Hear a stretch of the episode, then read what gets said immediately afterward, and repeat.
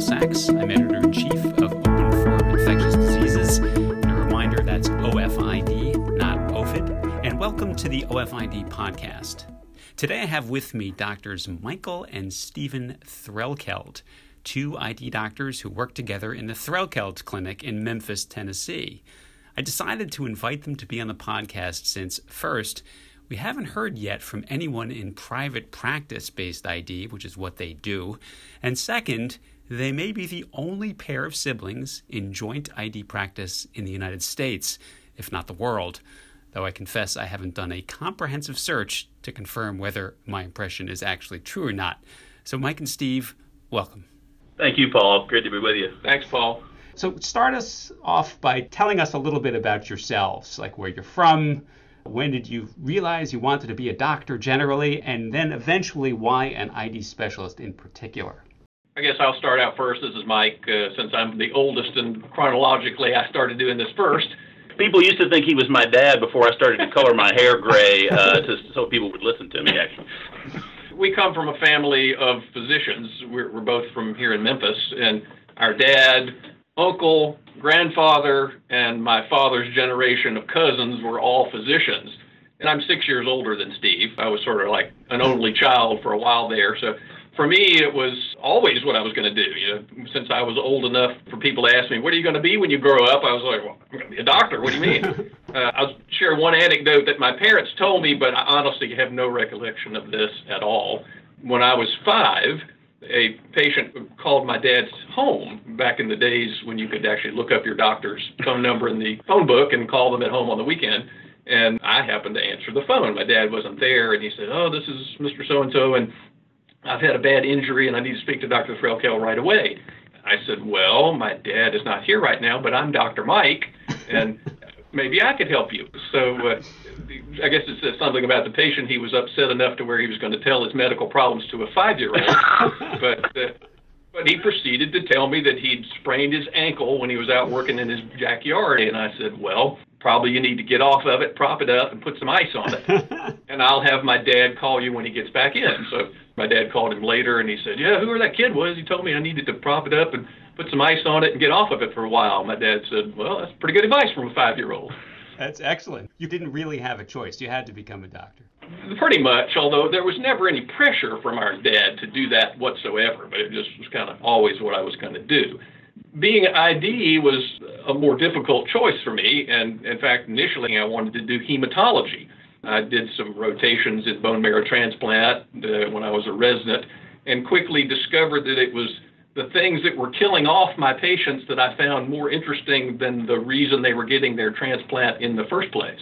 So started thinking about ID. Probably didn't hurt that my wife was a microbiologist by training, and she thought that sounded much more interesting than some of the other specialties that I was talking about. Uh, so I think that really is what decided ID for me. And Steve, how about you? Somewhat similar, although we took different paths. I, I likewise influenced by our dad you know, we would go on house calls with him, and he had a kind of special talent, I think, of being able to adapt to what the patient needed. He could be a jokester, he could be serious, somber. That was very inspiring to me in retrospect. Hmm. I was fortunate enough to, in terms of ID, when I uh, was in college, my fourth year, I did half my academic load at St. Jude Children's Research Hospital here mm-hmm. in Memphis on uh, avian influenza, sort of pandemic research with a guy named Rob Webster, who's you know a big league scientist in that area. And that experience in science was just terrific. It furthered my desire to go into microbiology and infectious disease related things. Well, both of you trained in academic medical centers that are unanimously considered very prestigious, very high powered. They're as much uh, research institutions as clinical ones, for better or for worse. But you elected to go into clinical private practice ID in your hometown. So, can you explain what prompted your decisions? This is Mike. I don't see any discrepancy between the two at all. I think one might argue that training at a high powered place and being getting a well rounded, thorough background may in fact be more important for a clinician than it is for someone who's going to spend their time in a research laboratory where perhaps it's most important that they work with someone who's an expert in the specific field that they're going to go into.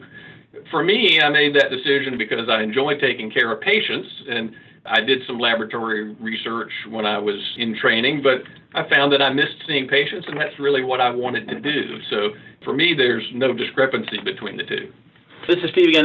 Similarly, I, I love taking care of patients. I was fortunate enough to have a great laboratory experience and had fun in fellowship as well, Bruce Walker, and had a great time of it. But in the end, my passion was really taking care of patients. And then I considered doing academic clinical work uh, as opposed to practice in academic medicine, there is a lot of this sort of syndrome of you never quite get there. I found myself dealing with a grant, a chapter to write, a talk to do, and my time at home was spent so much working on short term to mid term projects that I felt like I was never present at home. Mm. I think it was easier for her and maybe me to have the illusion that I was off saving a very small, tiny corner of my universe with a patient than it was some of those other issues. Though I loved some of those things, certainly, in the end, I just have more fun at taking care of the patients. I will say that that the practice we're in is different from a lot of smaller community practices. One of the hospitals we work in was for decades the largest private hospital in the world. I think it was 2,077 beds in the heyday of large wow. hospitals.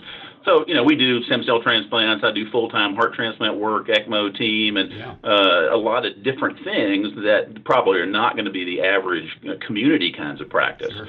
But all those things contributed to that in the clinical world. So, you guys obviously have a very high volume of clinical practice.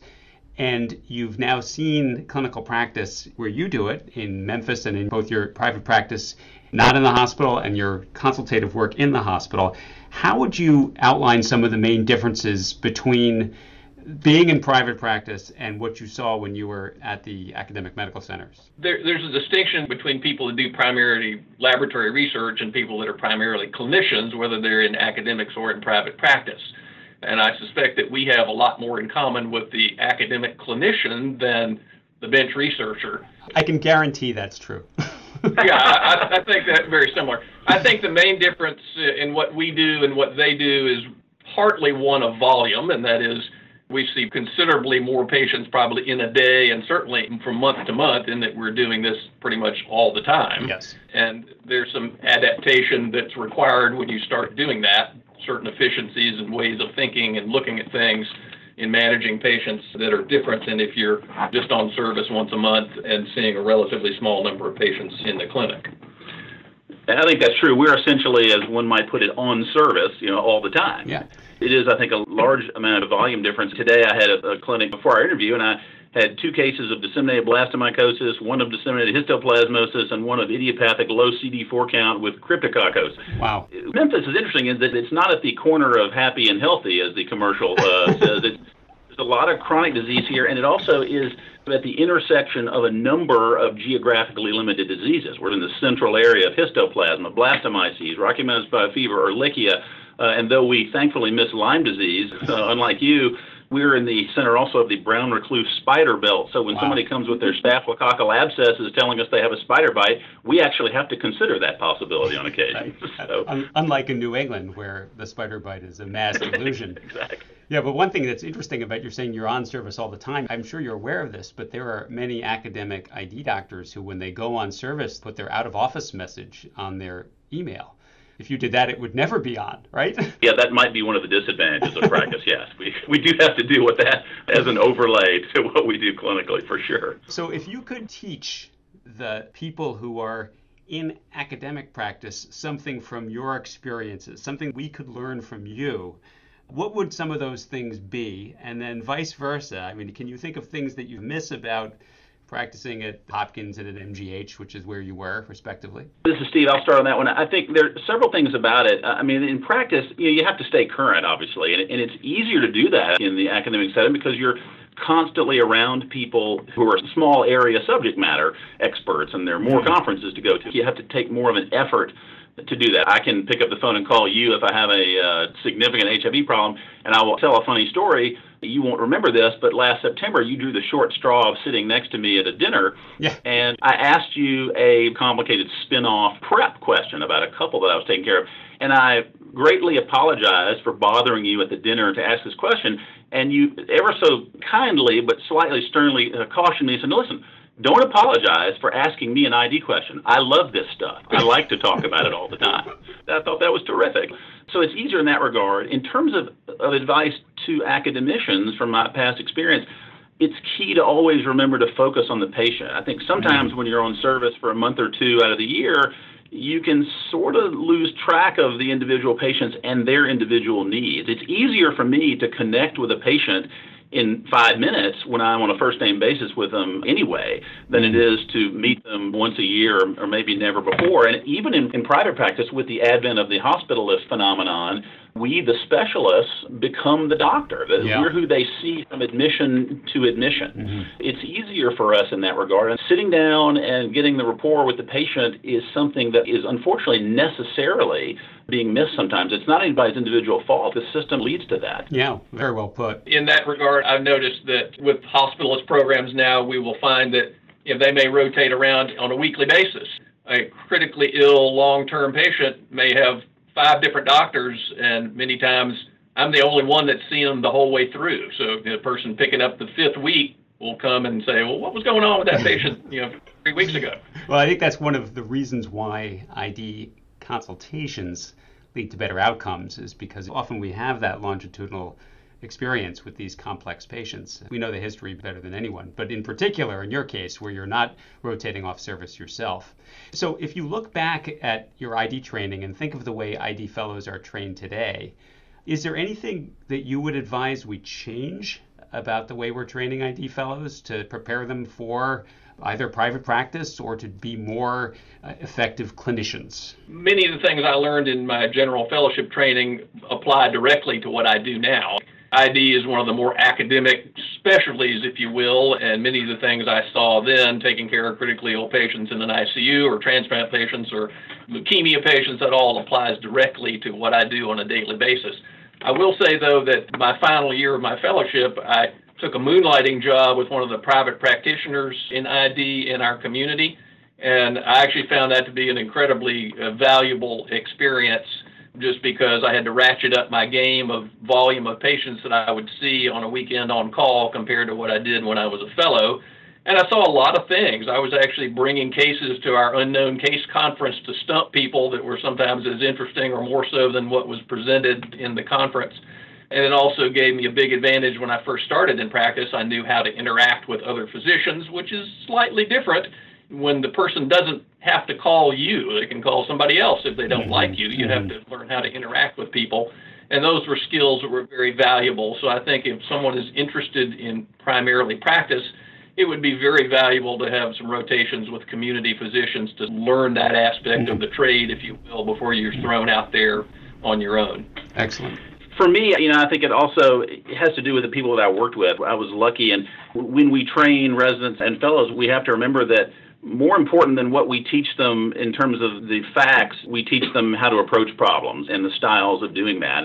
But I remember in residency, there's a, a guy named Pete Pappas. I don't know if you know Pete. He's at mm. UAB and runs NIH mycology study group. Sure. And he was in practice for a number of years in North Carolina before coming back to UAB and going into academics. And so I rounded with him on the ID service as a resident, and he was a terrific talent at just rolling up his sleeves and getting the job done. We would round on a chancroid case, and he would diagnose it and lecture about it and do the swab himself. And then we would go see a Candida endophthalmitis, and he just seemed to do it with an efficiency and effortlessness as if he had a, one hand tied behind his back. Mm-hmm. And then in fellowship, I was fortunate enough in the clinic, and this is kind of what I would say in terms of the advice to handling trainees. A, uh, a mutual friend of ours, Nesli Basgoz, was my clinic preceptor my clinical year in fellowship. And as you know, she's a decorated clinician and a dear friend to this day. And she was just terrific with patients and was excited about seeing outpatient cases and, and mm-hmm. the patients that came in. And I think sometimes I see that fellows now are not getting quite the variety of outpatient training. Mm. With HIV becoming, I won't call it routine, but certainly it is not as complicated and as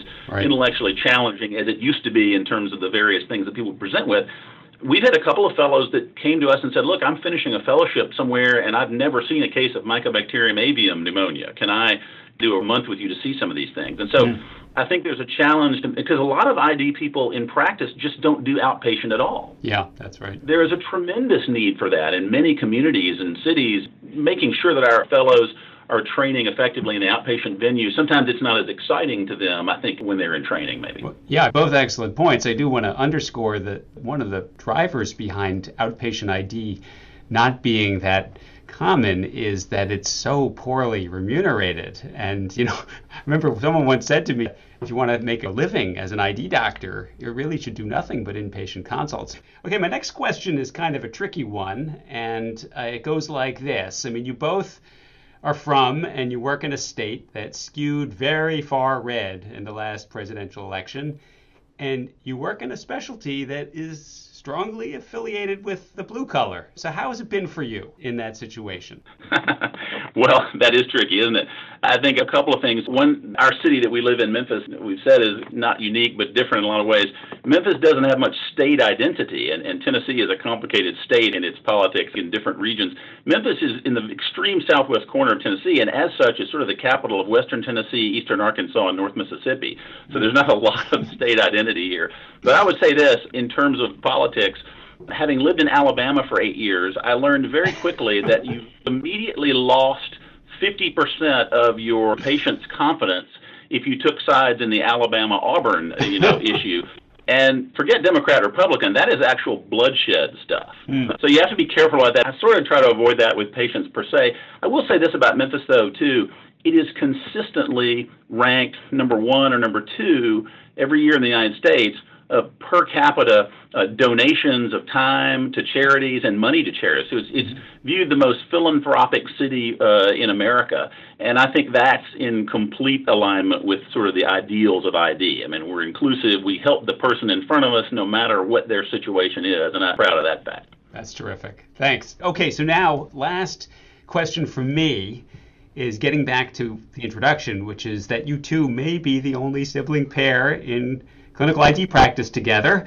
I'm aware of, you know, Glenn and Scott Hammer and the Steigbigels, but they're not practicing together. So how does being two doctors in the same practice influence the way that you practice, and how do the non-Threlkelds in your group manage?